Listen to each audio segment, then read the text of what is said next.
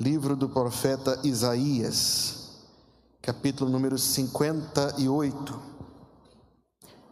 Mais uma vez, ponha-se em pé e nós vamos ler o verso onze. Isaías cinquenta e oito, verso número onze.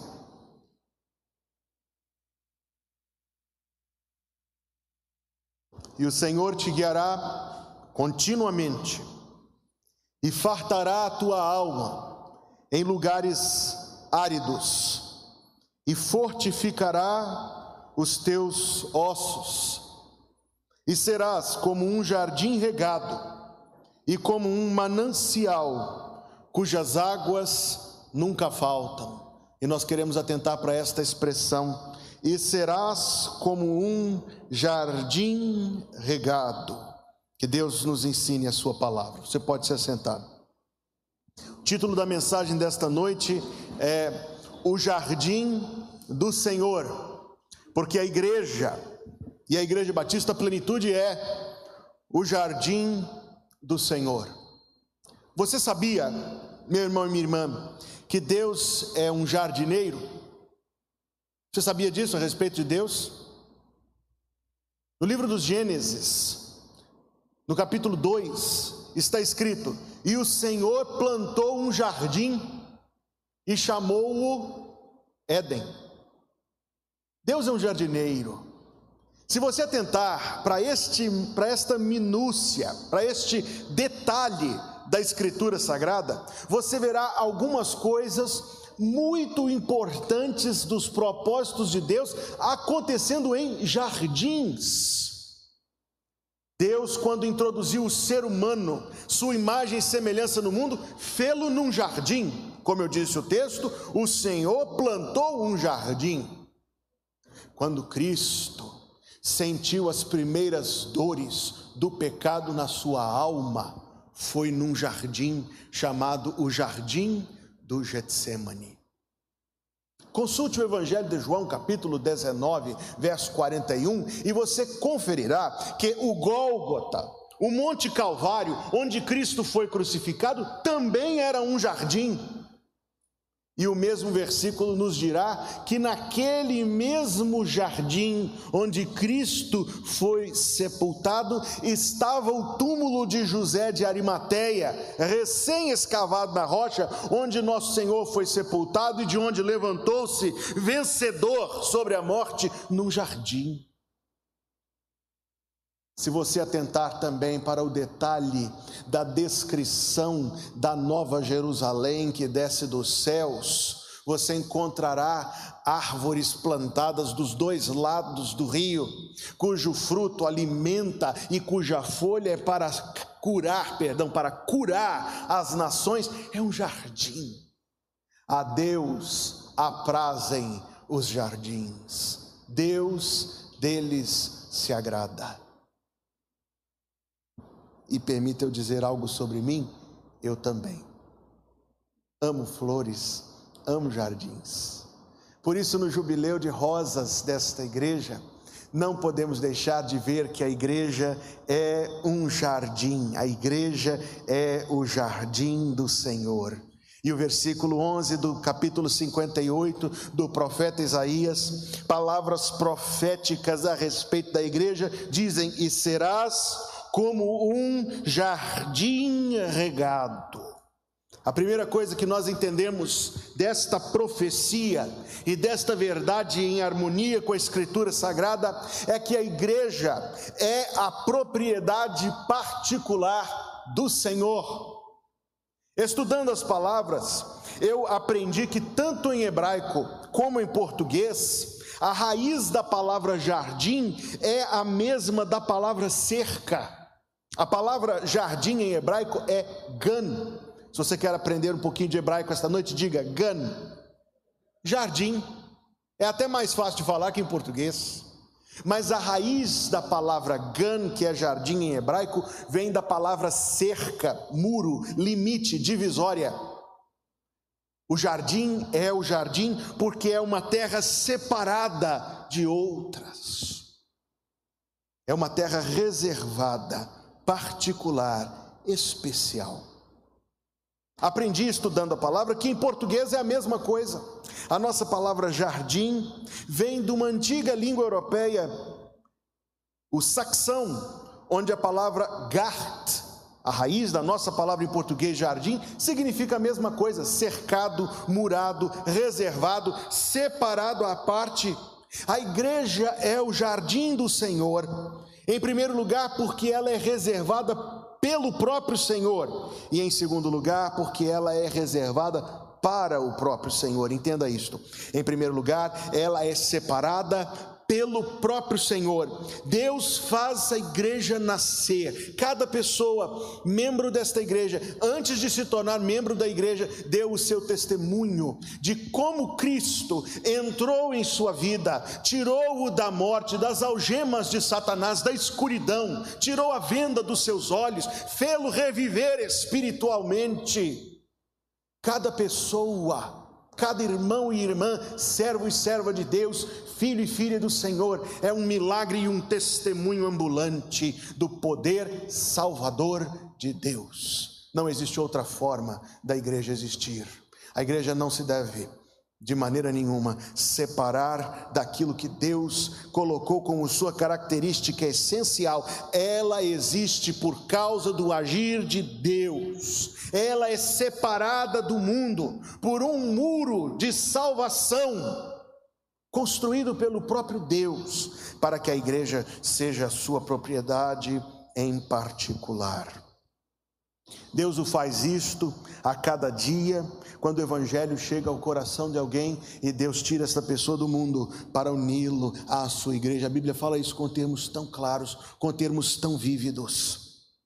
E a igreja não é somente a igreja que se separou, perdão, a igreja que Deus separou para si, pois a Bíblia diz isso, eu quero frisar, a Bíblia diz que nós somos membros de Cristo, a Bíblia diz que nós somos comprados pelo sangue de Cristo, a Bíblia diz que os crentes são a propriedade exclusiva de Deus. Mas também, este amor que Deus colocou em nosso coração faz com que mais e mais nós queiramos nos separar para Ele. Pela transformação, Ele nos separa do mundo.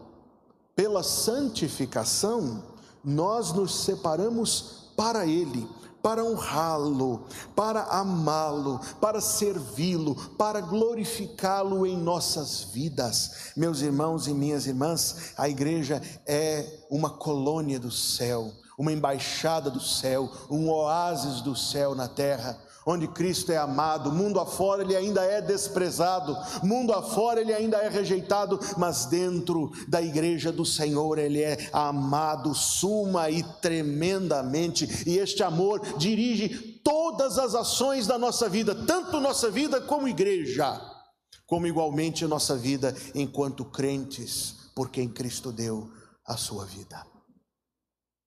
Nós somos o jardim do Senhor, irmãos, a propriedade de Deus. Deus demarcou este povo como dele, e por causa disto, nós também nos separamos para ele todo dia.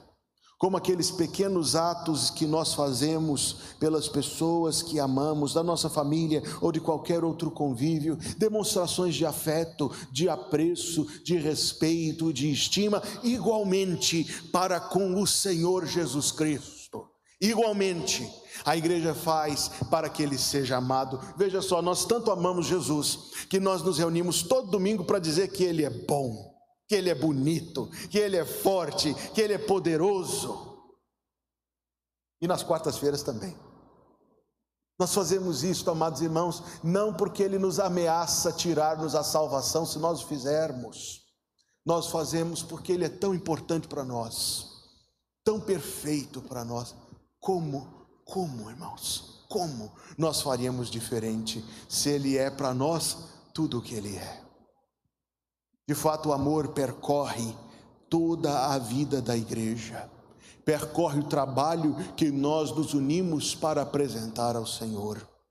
O amor percorre a estarmos aqui servindo ou participando do culto como testemunhas do poder salvador de Deus. O amor percorre tudo, e eu direi, o amor percorre esta campanha que nós estamos nos propondo fazer por amor ao Senhor, para a glória do nome do Senhor. Profeticamente, séculos antes da igreja nascer, foi dito: serás como um jardim regado, separada do mundo para Deus, e que por amor se separa ainda mais, como aquela noiva do livro dos Cantares, que suspirava de amores. É a igreja de Jesus, dizendo: eu sou do meu amado, e ele é meu. Que lindo retrato da igreja, saber que ela é tão especial para Deus. No texto que saiu no seu boletim, no texto que foi lido aqui, nós contrastamos isto com o desprezo do mundo para com a igreja. De fato, até eu postei em minhas redes sociais esta semana, porque chamou minha atenção. Se você é usuário do Instagram, deve ter visto um canal de stories só para celebrar o Ramadã, o mês do jejum parcial dos seguidores de Maomé, que era um falso profeta, diga-se de passagem. Mas quanto à Páscoa, alguém viu alguma coisa? Não viu nem verá. A igreja, aos olhos deste mundo, como foi dito aqui, é um incômodo insistente. Para o mundo, melhor seria não ter igreja. Mas para o Senhor Jesus, o que a igreja é? Ele diz: a igreja é o meu jardim. E se esta palavra não soa assim ao seu ouvido, permita-me assegurar, não há nada mais deleitoso para o jardineiro do que o seu jardim. Não há nada mais prazeroso para o coração do jardineiro do que as suas flores. Não há nada que alegre tanto quanto o perfume delas. Eu sei, irmãos, permitam citar um pouco de minha história pessoal. O meu pai é um homem tão apaixonado por flores, que em todo canto que ele ver um pouco de terra, ele vai plantar alguma coisa, principalmente jasmins. E como os jasmins, irmãos, os jasmins têm um perfume incrível, não é verdade? Aquela hora que ele solta o perfume, a gente fica inebriado com o perfume da flor. O jardim é o prazer do jardineiro, é o seu deleite e a sua alegria. E Cristo dirige-se à sua igreja com termos tão carinhosos, tão afetuosos, tão belos. Neste tempo em que a lealdade dos crentes é posta à prova, se nós seremos leais ao Senhor ou não, neste tempo em que há ditos crentes, que se dizem crentes, mas que no entanto achincalham, desrespeitam e desmoralizam o nome da igreja, de qualquer uma e de todas, Jesus Cristo continua a dizer que a igreja é o seu jardim, o deleite do seu coração, o amor da sua alma, sua noiva, o seu corpo, o seu templo. Esta é a igreja, esta é a I B P, aos olhos de Deus, o seu jardim, o seu jardim. Note que a expressão dirá em seguida: serás como um jardim regado. Serás como um jardim regado, diz Isaías cinquenta e oito, versículo onze. Ora, nós que vivemos do tempo das torneiras, isso pode nos parecer muito normal. Afinal de contas, a água chega dentro da nossa casa todo dia, mas não nos tempos bíblicos. Onde havia água, com frequência havia contenda por quem teria acesso, quem seria o dono da fonte, quem poderia tirar a água dali, seja para usar, seja para vender. A água era um interesse que levava muitas vezes ao conflito e até mais disputa, porque lembre-se que o terreno onde grande parte da Bíblia foi escrito, árido era, árido é e seco. Esta coisa que nos parece muito normal, eu gostaria de citar apenas para ilustrar isto, que o rei Ezequias, está lá em dois Reis, capítulo vinte, verso vinte, ele entrou para a história por ter construído um aqueduto, por ter trazido água para dentro da cidade, está escrito, e, e todos os demais atos do rei Ezequias, e como fez vir água à cidade. O jardim ser um jardim regado não era coisa de pequena importância, não nos tempos em que esta profecia foi escrita. A igreja é chamada de jardim regado, porque Deus, escute bem o que eu tenho a dizer, Deus é o provedor da igreja, amém, meus irmãos? Amém. E Deus provê para a igreja, porque Deus ama a igreja. A igreja é sustentada por Deus. O versículo que está nesta tela atrás de mim diz: Cristo amou a igreja e a si mesmo se entregou por ela.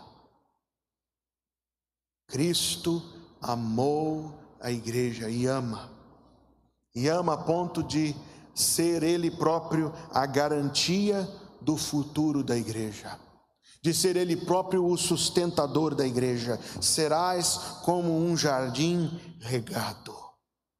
Pense comigo por um segundo nesta verdade maravilhosa. A igreja é sustentada por Deus. Neste jubileu de rosas, nestes dezessete anos, desde a primeira reunião em que esta igreja decidiu nascer, sejamos, amados irmãos, objetivos em dizer o seguinte: era Deus quem estava à frente daquela primeira reunião.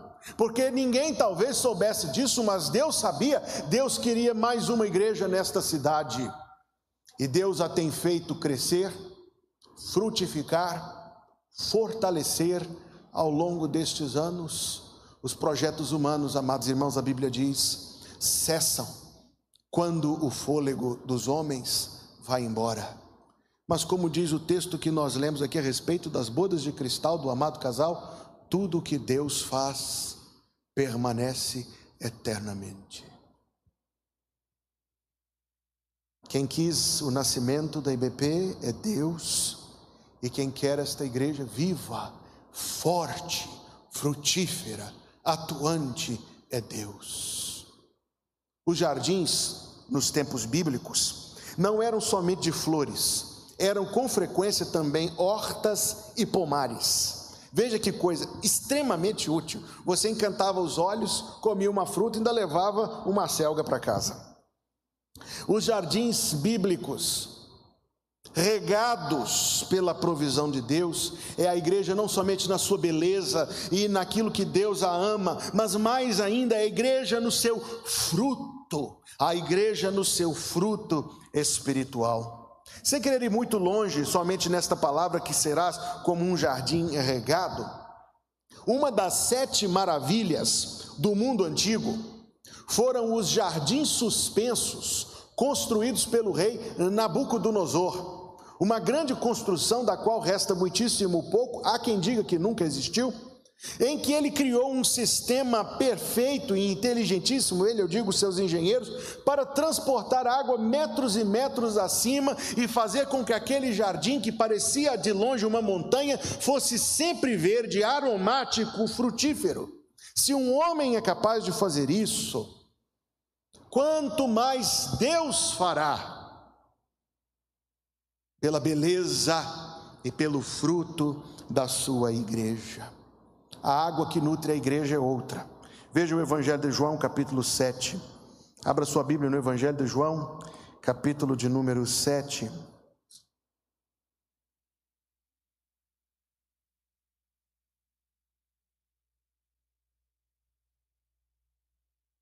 Verso de número trinta e sete.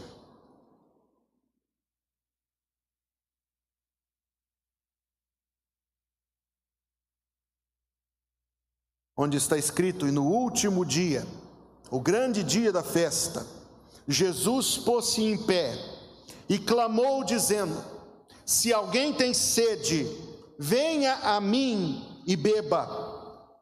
Quem crê em mim, como diz a Escritura, rios de água viva correrão do seu interior. E isto, verso trinta e nove, disse ele do Espírito que haviam de receber os que nele crescem, porque o Espírito Santo ainda não fora dado, por ainda Jesus não ter sido glorificado. Veja Isaías capítulo quarenta e quatro, Isaías capítulo número quarenta e quatro, o verso número três, Isaías quarenta e quatro, versículo número três, porque derramarei água sobre o sedento, rios sobre a terra seca, derramarei o meu espírito sobre a tua posteridade e a minha bênção sobre os teus descendentes. O jardim regado do Senhor é regado, meus amados irmãos, pela viva água. A igreja é regada, é nutrida pelo agir do Espírito Santo de Deus. Quando nós estamos aqui agora, eu trabalho falando, você trabalha ouvindo, e o Espírito Santo trabalha nos corações, convencendo, mostrando, aquecendo os corações a respeito da beleza e do valor inigualável da igreja, e a razão por que nós devemos amá-la, porque Cristo tanto a ama. Veja também a carta aos Efésios, capítulo número cinco.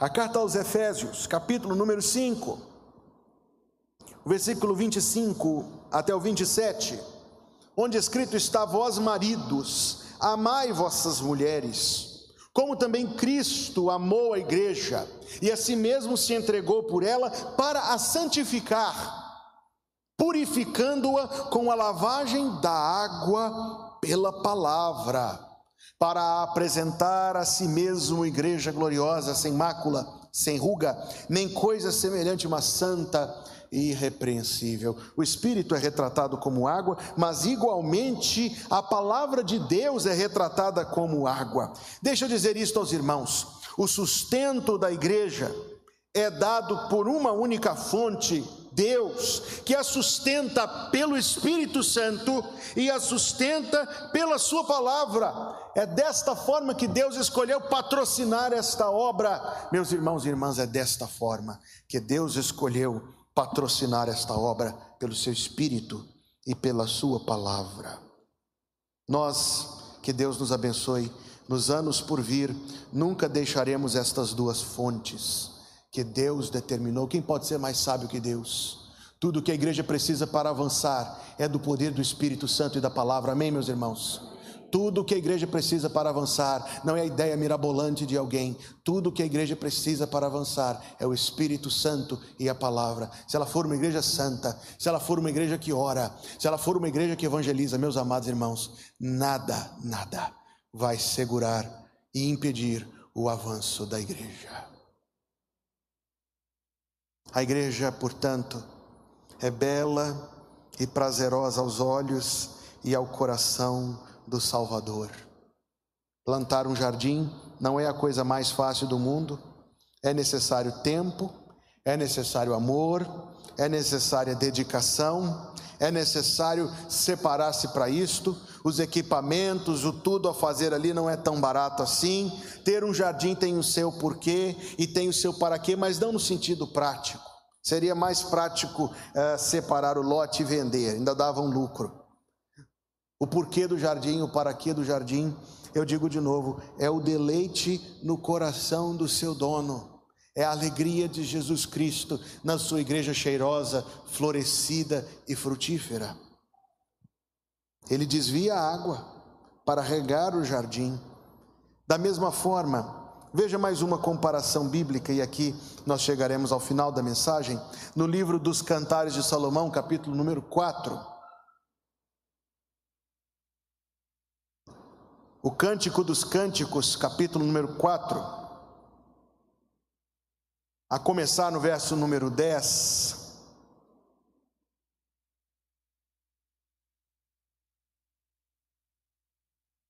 Onde escrito está: que belos são os teus amores, minha irmã, minha esposa, elevaste-me, perdão, minha irmã, esposa minha, quanto melhor é o teu amor do que o vinho, e o aroma dos teus ungüentos do que o de todas as especiarias, Favos de mel manam dos teus lábios, minha esposa.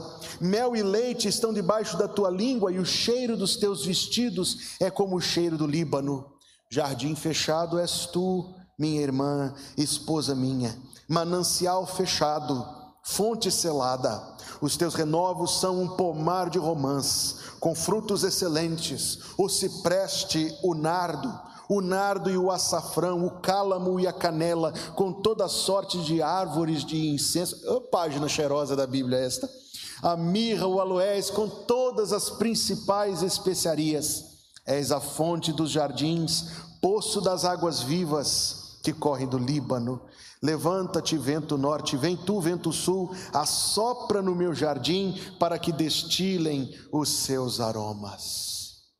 A figura do jardim, eu digo de novo aos irmãos, é uma bela figura, que retrata o amor e o cuidado de Cristo para com a sua igreja, e que retrata a devoção, o amor recíproco da igreja para com Cristo.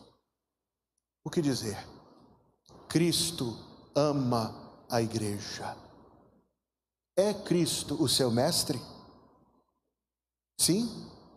Então você também deve amar a igreja como o seu mestre a ama. A igreja é de muito valor para Jesus. O seu desejo é seguir Jesus? Então a igreja deve ser de muito valor para você.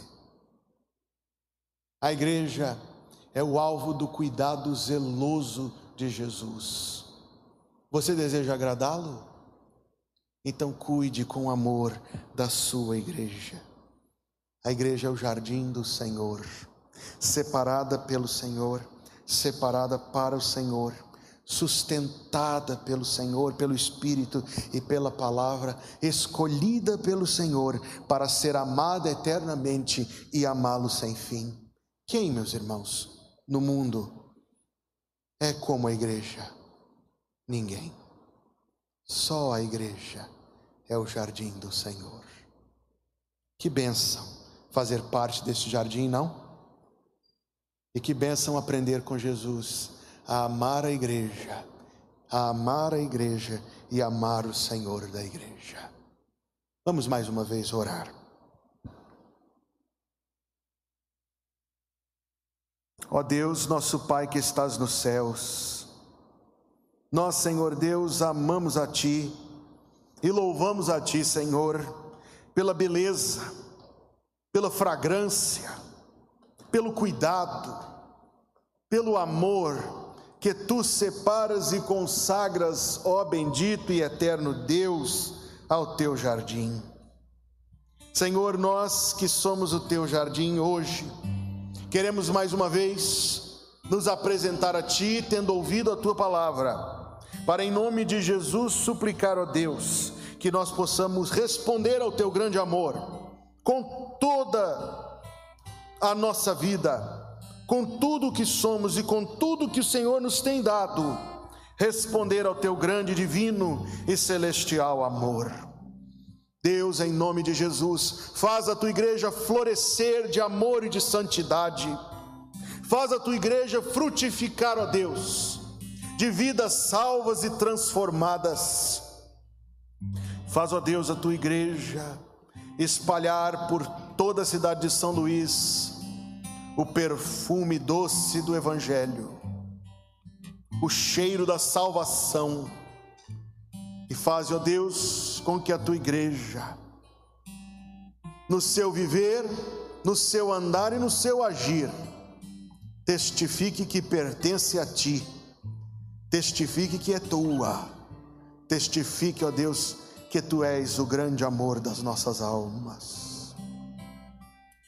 Em nome de Jesus, Deus, abençoa a Tua igreja, guia a Tua igreja pelo futuro, pelos Teus planos, pelos Teus propósitos, pela Tua vontade.